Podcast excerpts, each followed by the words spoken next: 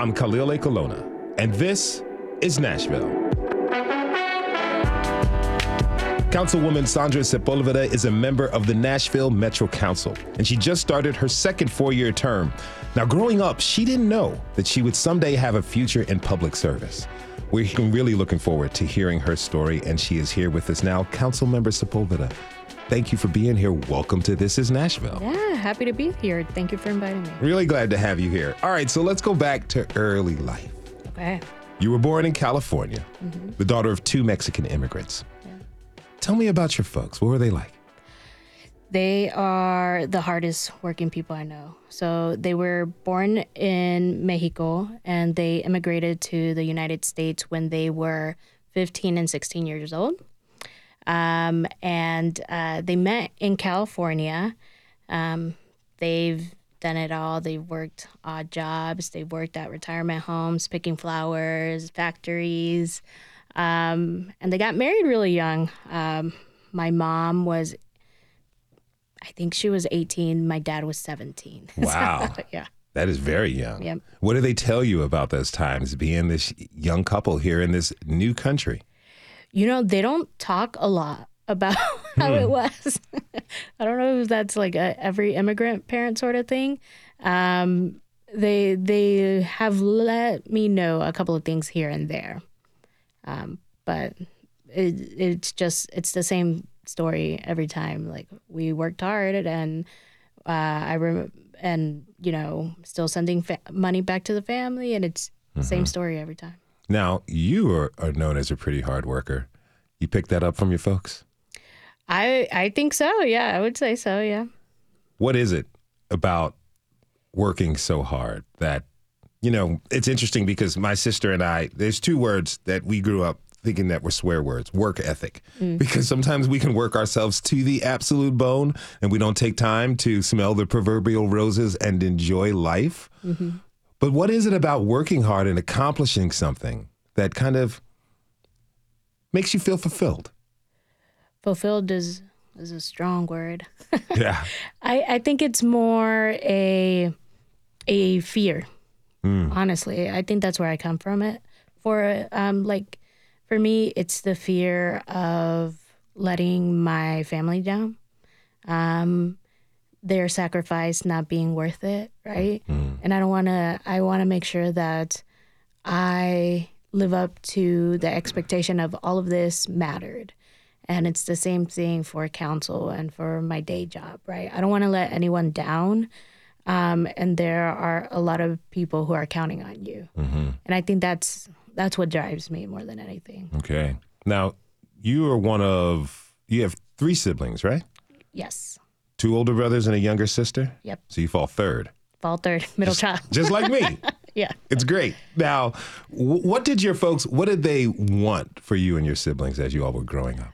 Uh, that, I mean, that's, so when I was getting ready to apply for college, my, my dad didn't want me to go to college. Mm. He wanted me to go to work uh, to help out. And it was given the family situation at the time. Um So there was no real expectation of you must have this career path. It was, we need we need your help, and we need you to chip in.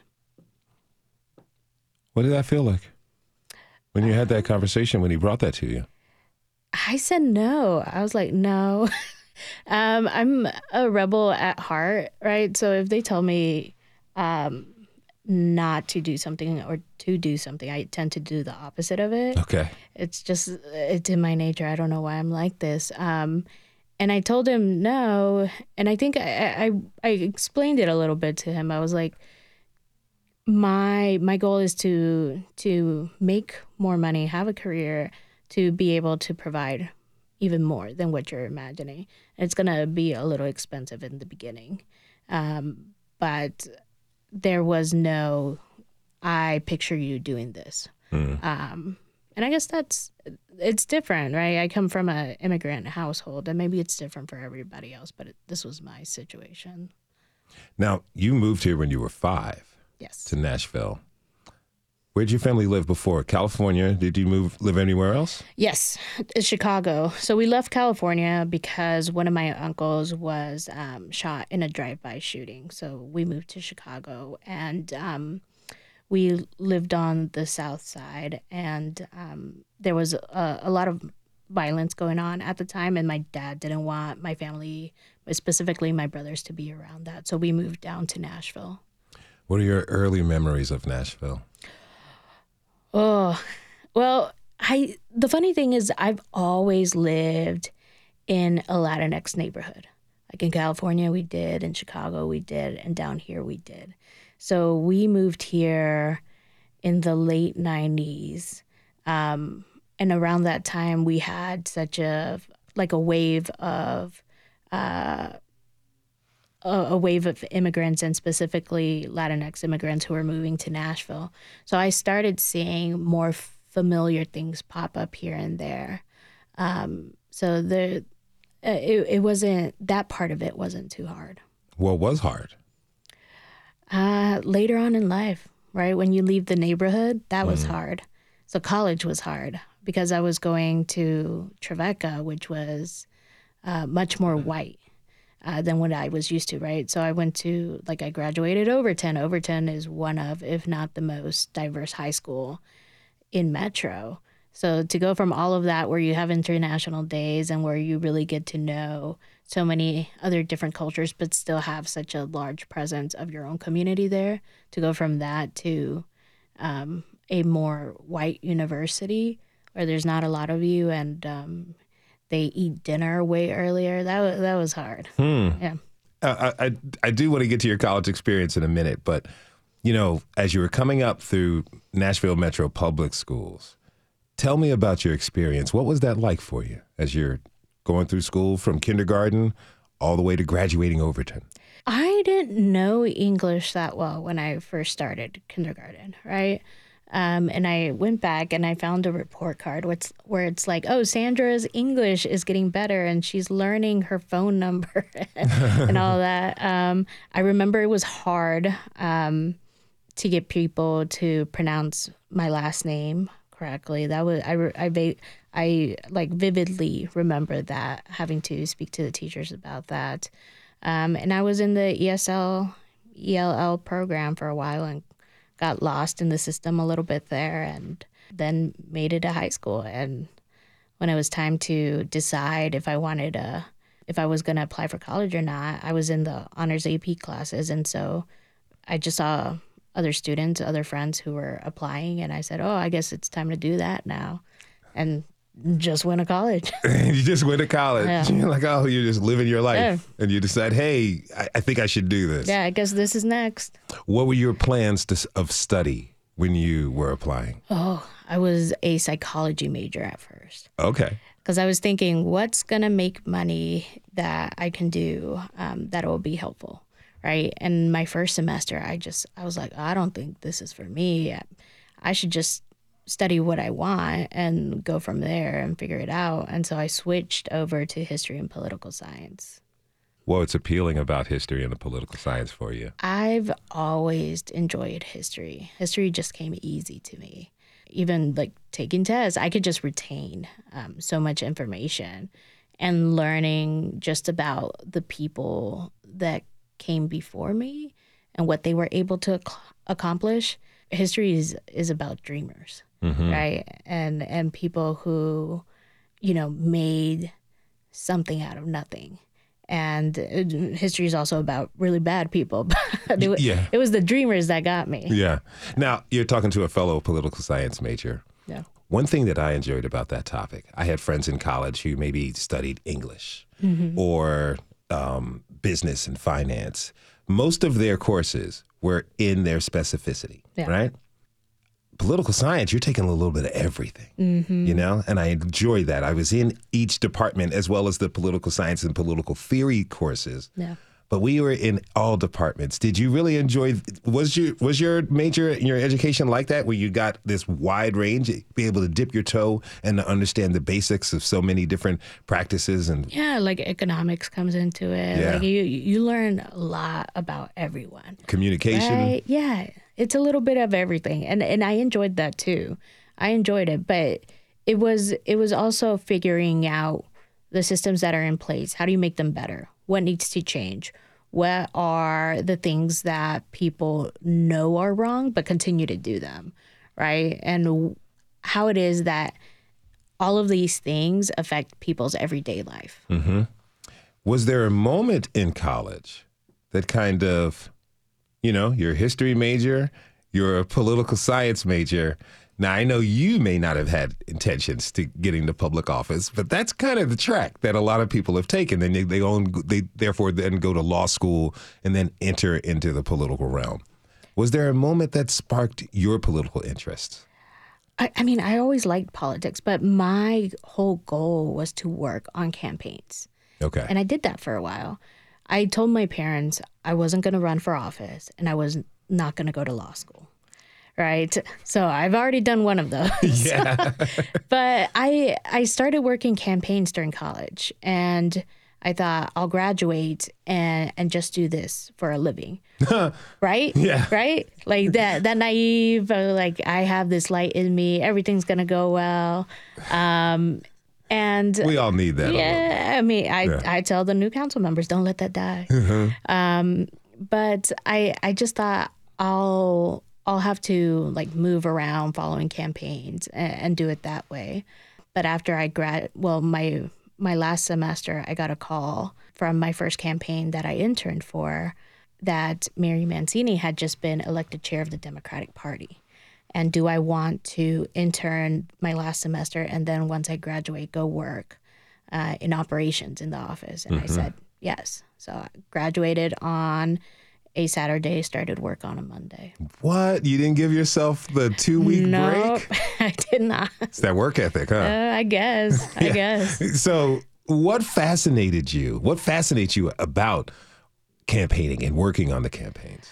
I don't know. I, it's just, it's so many moving parts. It's the communications piece. It's the fundraising piece. It's making connections with constituents, right? It's figuring out the math of it all to make it work to get you to the finish line. Mm.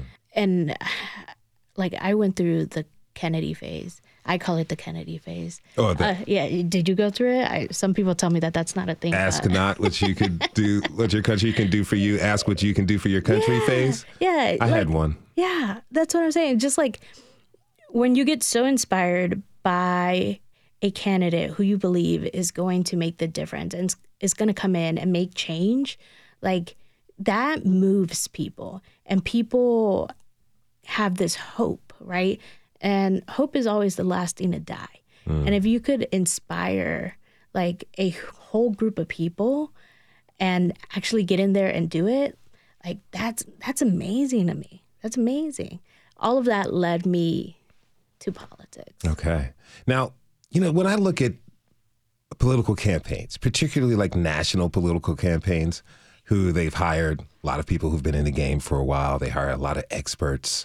They make some pretty idiotic campaign decisions. Yeah. And I say, this amazes me that these folks are getting paid so much money and they're obviously making very public mistakes. Do, do you ever get frustrated when you watch like campaigns from afar and say, you know, with your expertise yeah. and you're like, They're they're messing up. Yeah. Well, first you got to convince them that you're an expert, right? uh, yeah.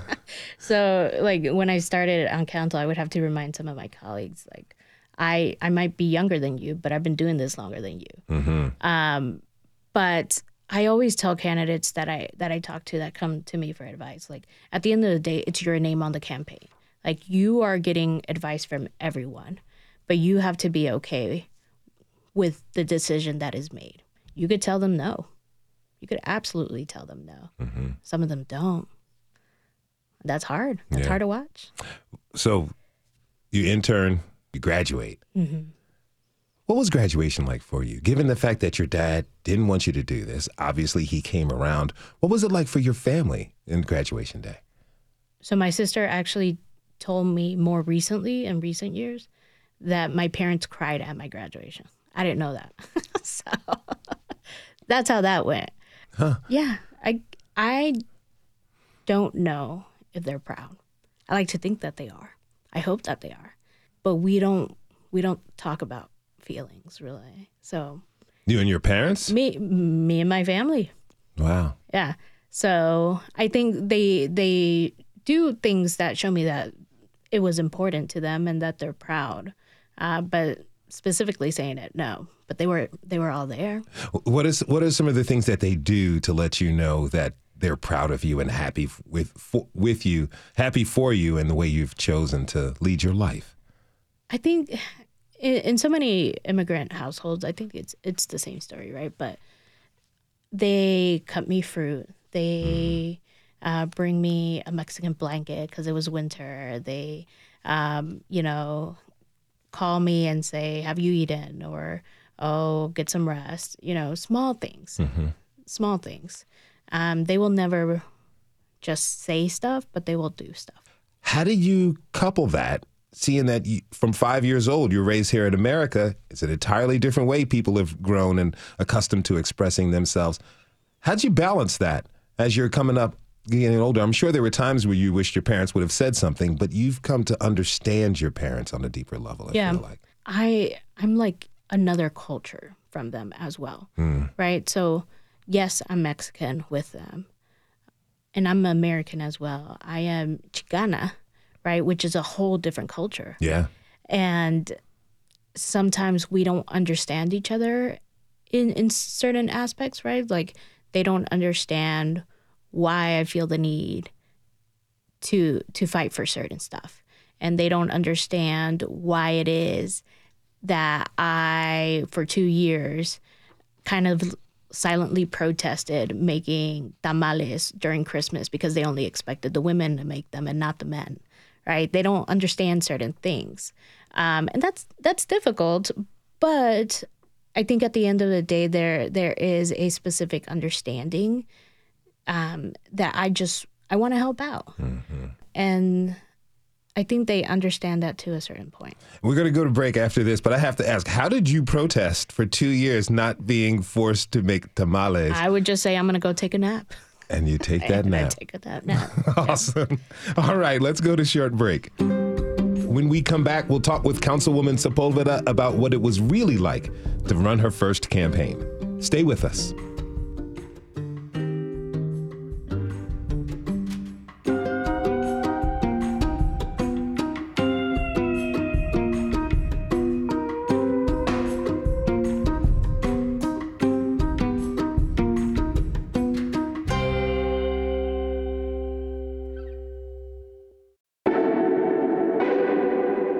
I'm Khalil E. Colonna, and this is Nashville.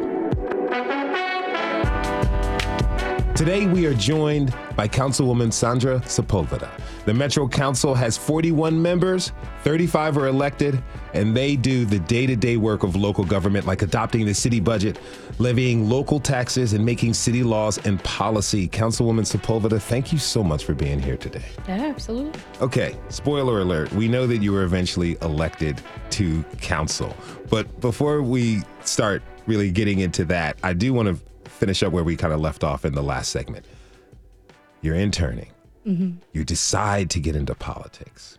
What made you make that jump? You never thought that you were going to get into it, although you had kind of mastered the art. You studied it. You worked on campaigns. What made you jump from working as a campaign worker to a candidate? I decided in a Chuy's. Really? I was having lunch, and I had people had approached me over the years telling me that I should run. And I took a look at my district um, and compared it to other neighborhoods in town. We didn't have enough sidewalks. Uh, we shared books in school when I was in school, and kids were still sharing books. Mm. Uh, we didn't see enough infrastructure going on. And we didn't have someone that looked and sounded like the neighborhood of what it looked like now, right? So while sitting at Chuy's getting lunch, I I just told uh, Chris Murphy, who was at the party at the time, I told him, you know what, I think I'm going to do it. And so I did. I was lucky enough to have known several people from campaigns and the party um, who were able to jump right in and, and start helping me. So people were telling you for a while, hey, Sandra, you should run. You should run. Yes. Why did they see a candidate in you? What did they tell you? I, I have no idea. Really, they're like they're like we think you can run. We think you will win. It, it's gonna be an open seat. You should do it. You we need we need someone who understands. And I guess they wear you down enough, or you get over that imposter syndrome a little bit, mm. and then you make the choice. Were you during your when you were working on campaigns during meetings? Were you the one giving impassioned speeches to newbies and new people trying no. to teach them? No, I. Uh, it is only now that I have become more confident. Right, I, I'm a very shy person to begin with. Uh, I'm the person that hangs out by the wall uh, and waits for somebody to come to them. Mm. That is uh, my routine at every event I go to, even now. So I was working with a bunch of interns, right? Like the people that I would be having these speeches with are interns. Mm-hmm. It, the imposter syndrome was, oh, I don't know enough like them, or they've had more experience, or they have more years. But with the interns, I'm like, I... I know a little bit more here, so I'll, I'll give you some advice. Yeah. Okay. What were the first steps when you officially launched your campaign? Campaign manager. Um, so finding finding your team, um, figuring out what the district looks like, uh, the demographics, the partisanship score, uh, figuring out what the budget's going to be, making those lists of donors that you need to call, those supporters, figuring out the media strategy, getting the website up. It's a number of steps that you have to go through right before you announce. But I knew that I was going to be running against someone who had previously held that seat for that district back in the eighties. Mm-hmm. And then she went to the state ledge. And so she was just leaving the state ledge and running for this seat again. So I knew I had to start earlier and start knocking doors sooner. Um, so we started in January, um, and it was it was a very long campaign. You got the jump on it. Yes. Tell me a little bit about District thirty. Well, I grew up there, right? Yeah. So I've lived there since I was five. Um, it's one of the smallest districts because we are so dense. Right. It has the largest Latinx population in the whole city, large immigrant community. It's it's it's been home for a very long time. It's been home, but it had been neglected for, for, for a long time. We were one of the only districts without a library, community center, or park. But honestly, it's it's it's one of my favorite places. So what makes you love it so much? What makes it one of your favorite places? I think it's seeing how much it's changed, right? But also how it hasn't. Like some of my neighbors uh, are still the people I went to school with. I knew the crossing guard, and the crossing guard and her family became a close family friend. And seeing some of these businesses that have been around forever, see more people from the community come and shop there. It's, I couldn't, I mean, I leave my apartment, walk across the street, and I could get tacos and buy groceries, go to the bakery, like it's all there. Mm-hmm. I know one thing that for politicians seems a little bit weird is campaign fundraising. Mm-hmm. When you had to place those first calls, what was that like?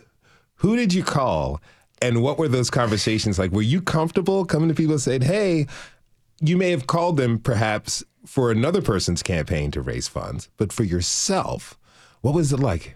Oh, it's hard. It's it's it's one of the hard. I would rather be knocking doors all day than making fundraising calls. Mm-hmm. Honestly. But in the beginning, they make you make a list. It's like your Rolodex. These are your friends, family, people that you know will give you money. Those are the first people you call. There, there's this rule, and they told me this rule early on. If you can't ask your family and friends for money, then you have no business asking other people for money. Mm. Um, and so I would have to call them. That was the easy part. It was then going to the people that donate to campaigns all the time and the other politicians. Um, those were hard because they had this relationship with my opponent that I didn't have, right, for years. And so they were like, I like you, but I can't donate to you because I have a relationship with her. Mm. So the majority of my money came from sponsors, like the the endorsements from unions mm. and from other, you know, organizations. That's where the majority of it came from. And you knocked on, how many doors did you think, do you, was, think you knocked on? It was around seven thousand doors. seven thousand doors. Yeah, people got real tired of us uh, because we were knocking these doors so many times. People would just be like, they'd open the door and like, no, we're good. You've already came. Somebody came yesterday and and they they got tired. Mm-hmm. And but you're working full time while you're doing this. Yeah. So during lunch, I would um, go to a coffee shop and do fundraising calls there. And then once I got out of work, I would head straight to the district to go knock doors. Mm-hmm. Um, so we did that every day. How'd you make it through those tough days?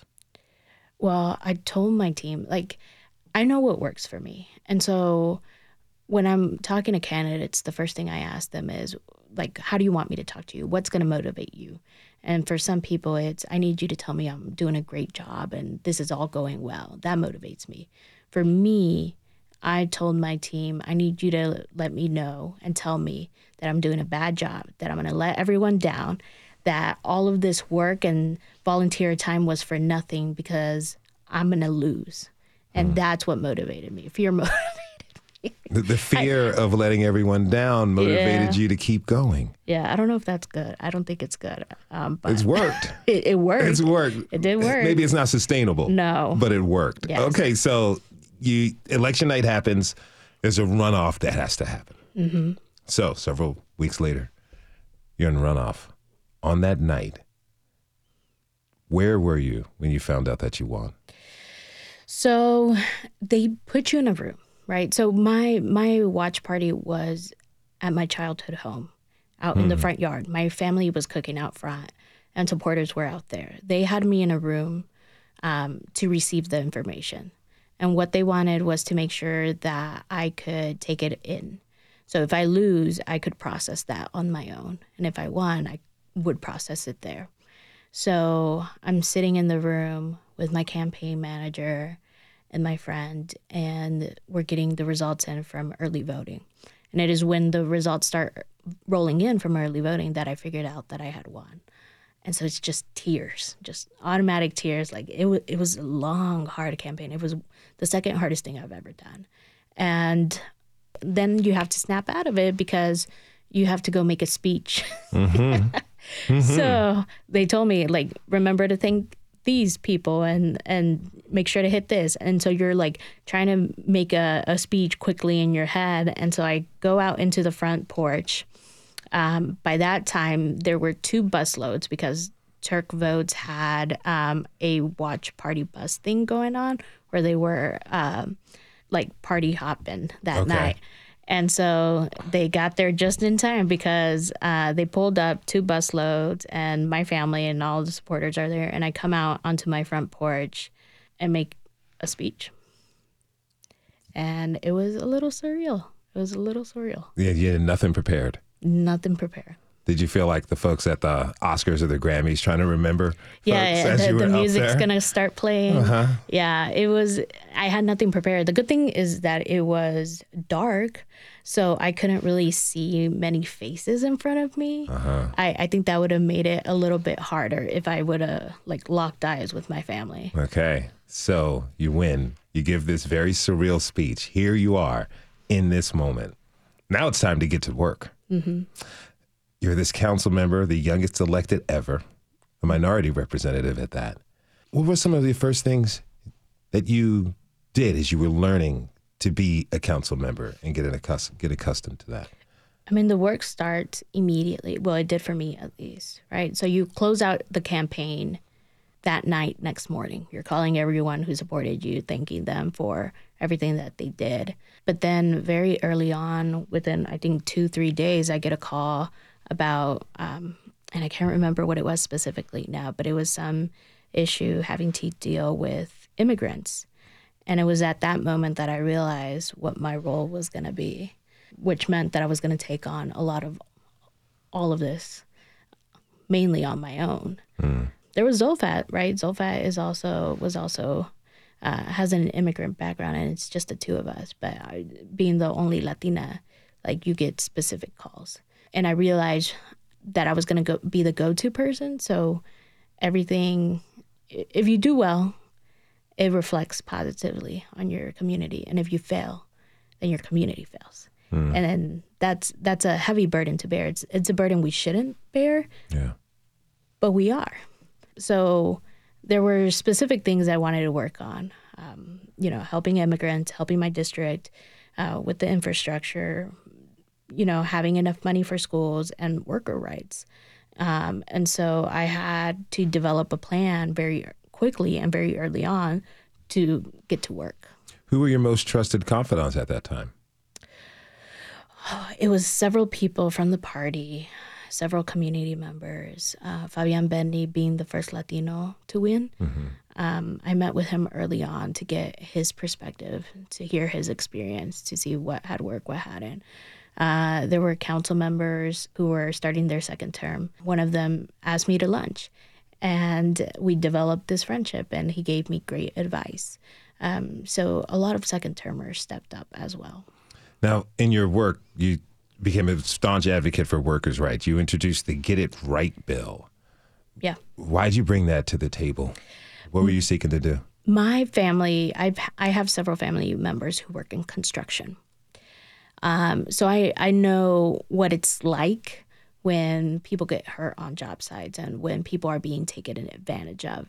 And so wanting to protect workers who make up such a big population in my district was important to me. Like, th- these are these are my people. People just want to make a living. People want to get home safe and, um, you know, provide. And we live in a state that is very hard on workers and that they don't protect them. And so what I wanted to do is give workers a voice and give them an opportunity. And so we started tackling, you know, the procurement side of it and the way contracts are awarded, and the state came in and preempted us. Um, but there were a couple of things that we were able to keep. I mean, the work's not done. Obviously, I, I have a, a lot of plans mm-hmm. uh, for these last four years, but workers are what make this city run, and Nashville needs to work for its workers. Let's talk about what happened with the Metro Fair Board. I understand there was a controversial appointments going on out there. And this is the board that oversees the Nashville Fairgrounds. There ended up being a lot of controversy about an appointee to the board. Can you kind of briefly tell me what happened? Yeah, so the administration didn't make the appointment in time, which kicked it over to the vice mayor. And for a very long time, um, I was advocating, not just me, but other council members had advocated for a Latinx person to be appointed to the board. And it was because the stadium was going to be built there. It was finishing up, right? Um, we had a situation with the Mexican rodeo that was there during COVID. Um, and the neighborhood, the surrounding neighborhood, was growing in, in Latinx population. I mean, it's along the Nolensville corridor. So for all those reasons, we were pushing. Um, and up to that point, the, the board is all white. Um, so when it came time for the vice mayor to decide who to appoint, um, he decided to appoint um, a, a black woman. And um, ultimately that failed. And then he, he had another opportunity to appoint someone else again. And he appointed another black woman. And ultimately it, it divided the council. With it divided the minority caucus for a bit, um, and there are still very much hurt feelings. Uh, we did get someone Latinx eventually appointed to the board, but not without quite a few s- scars along the way. I'm going to take one quick break, but I do want to get back to that when we come back from this short break. When we come back, we'll talk with Councilwoman Sepulveda about the day-to-day reality of being a council member. Stay with us. This is Nashville.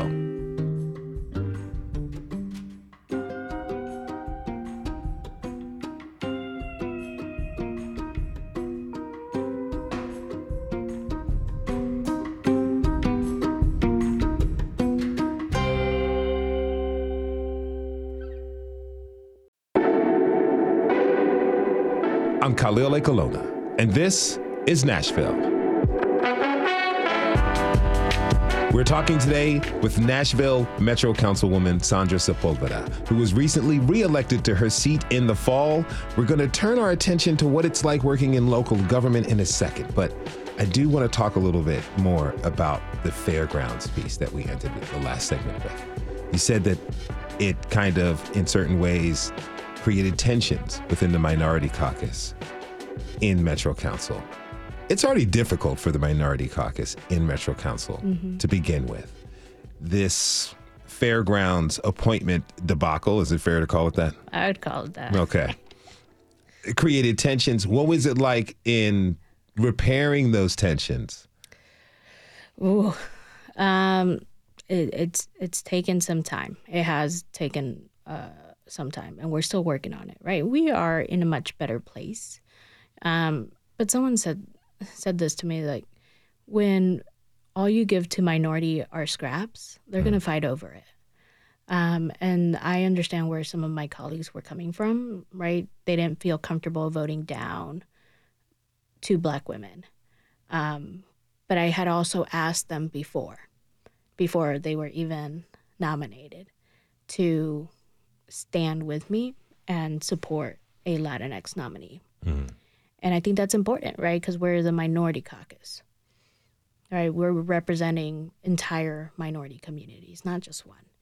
Um, and so we've done a lot of work uh, to get to a better place, but we also started the immigrant caucus because there's just some things that, that you know, certain people are going to be able to speak on because of lived experiences.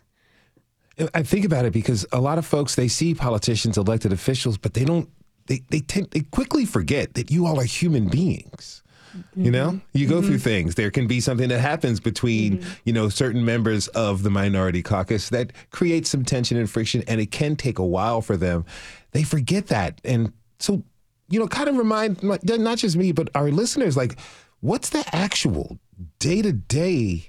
What is it like to be a council member? Everyone has their opinions on what they feel you all should be doing mm-hmm. or what you could have done better. Mm-hmm. But what is life like for you? It's hard.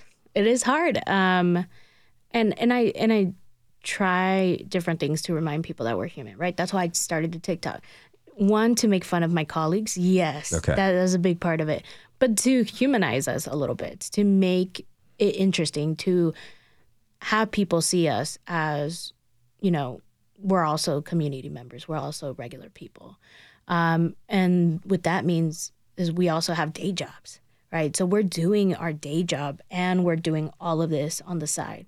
Really, I don't understand people who run for office for the name recognition or to receive perks. There's not a lot of perks in this, you know? Yeah. And like it, it's so much work that I think it weeds some of those people out mm. because we have to dedicate so much time to it.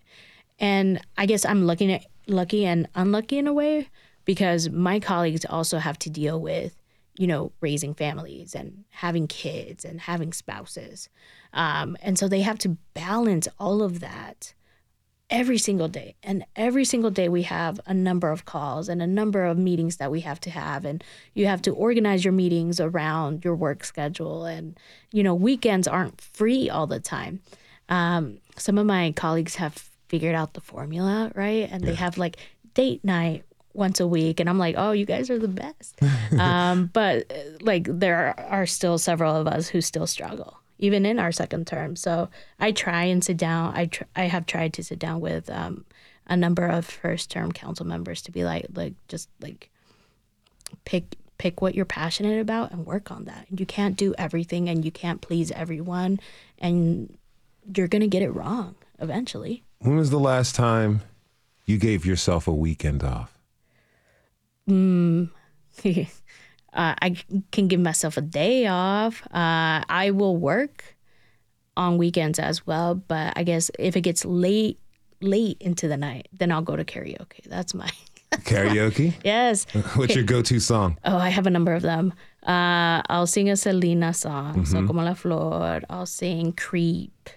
I'll sing Hotel California, you name it. I, I have a whole list, but I'll do that or I'll go to a soccer game. I can't take a whole weekend off. There's just too much to do, but I could take a couple of hours off, yeah. Not, you know, vacation, nothing? Vacation? Y- yeah, you get vacation. Um, it, you, you, that's right. That'll count. It'll be a couple of days that you could take off and, and go somewhere. Yeah, but you have to schedule that around council, because for council, we only have one month off every four years. Wow. Mm-hmm. You know, there's been a lot of talk about self-care, given the fact that you have such a, uh, well, it started off as a fear-based work ethic. Now it's passion-based, I imagine, of why you do what you do and work so hard. What have you learned about the importance of being a public f- official who feels responsible for so many people in your community, the need to take care of yourself? I get yelled at. So I, I, I get yelled at by friends. Um, I do... I know I have to take care of myself, and I know that we all do. Um, but when you are holding such a high, like a big responsibility, um, it's hard not to just keep going. Mm. Uh, eventually, you will burn out. Um, but it it's it's hard. Like honestly, it's hard, and uh, you'll feel resentful at some point. And um, I. Yeah, and I and I told this to some people, right? The it's great. Doing this job is a privilege, and being the first uh, is cool, right, and all, but mm. it shouldn't have been me first. There should have been a number of people that came before you. And when that didn't happen, you're creating roadmaps, and you're being an example for this new wave of candidates that are also coming down the pipe, who are also Latinx, because because running as a as a Latinx candidate is different than running as a regular candidate, right? Like I had people that tell, told me I wasn't white enough, mm. that I wasn't Latina enough, um, and you're never gonna be good enough for everybody. And at some point, you just have to accept that this is who you are and keep going. Uh, and so I try and do the self-care thing, right? I'll go to the soccer games. I'll go to karaoke.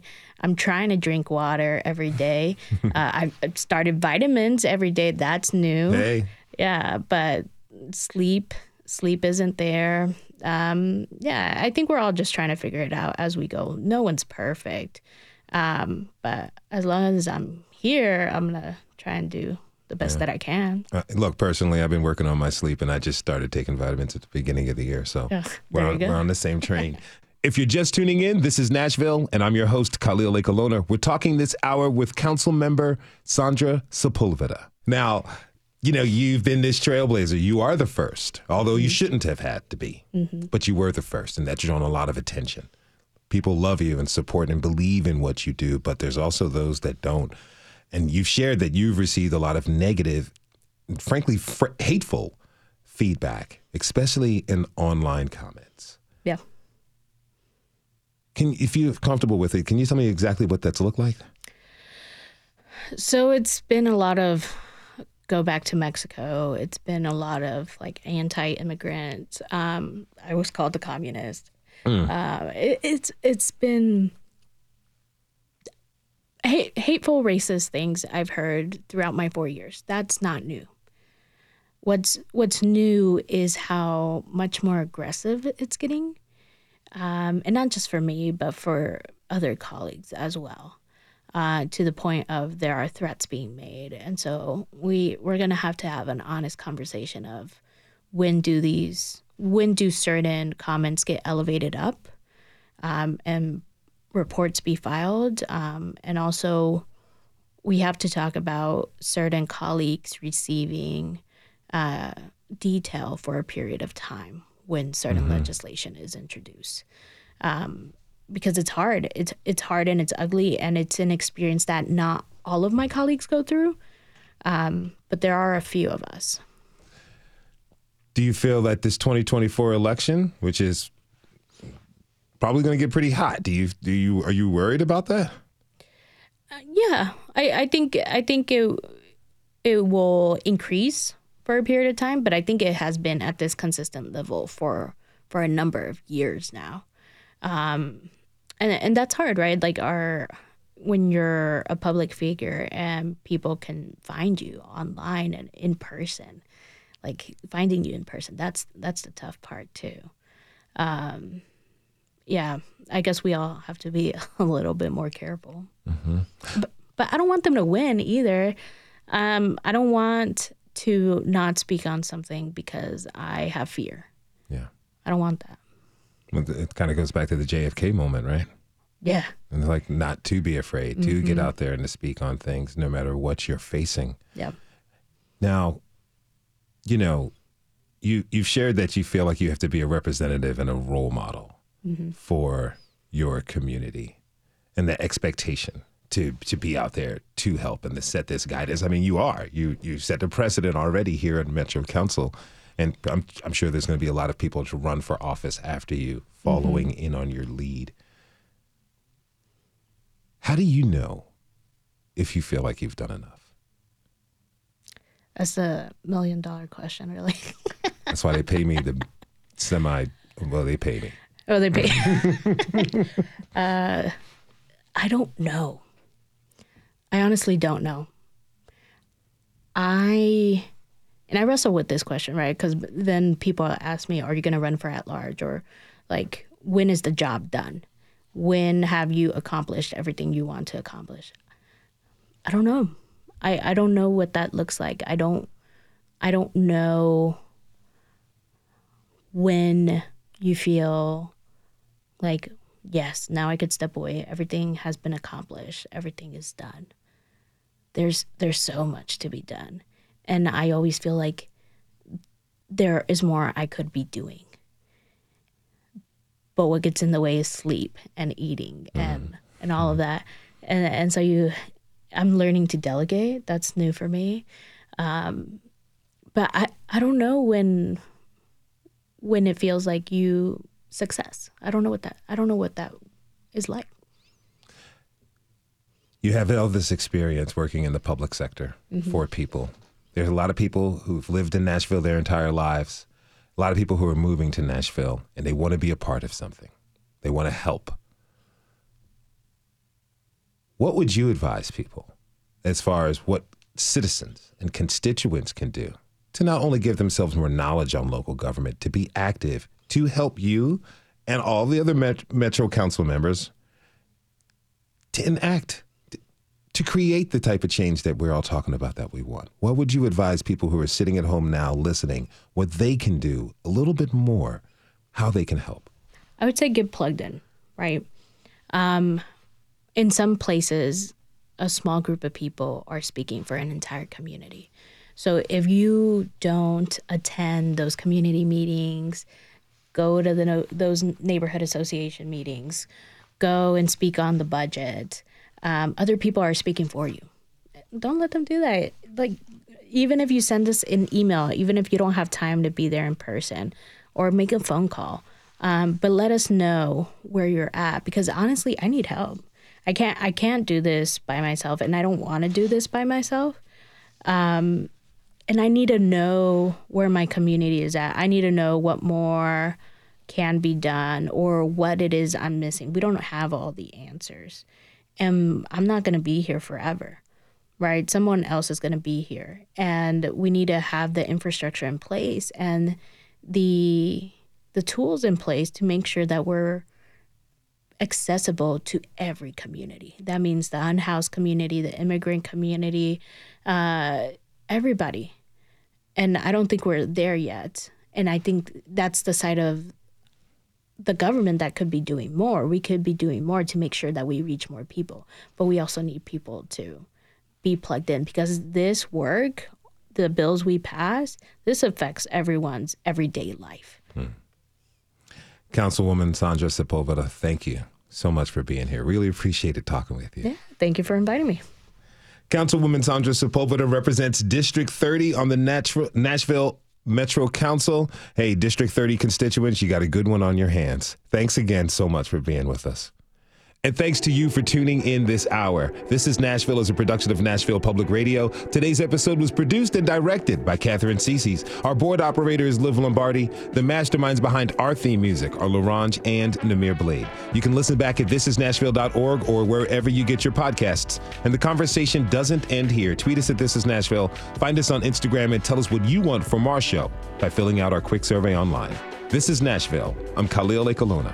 We'll see you tomorrow, everybody. And be good to each other.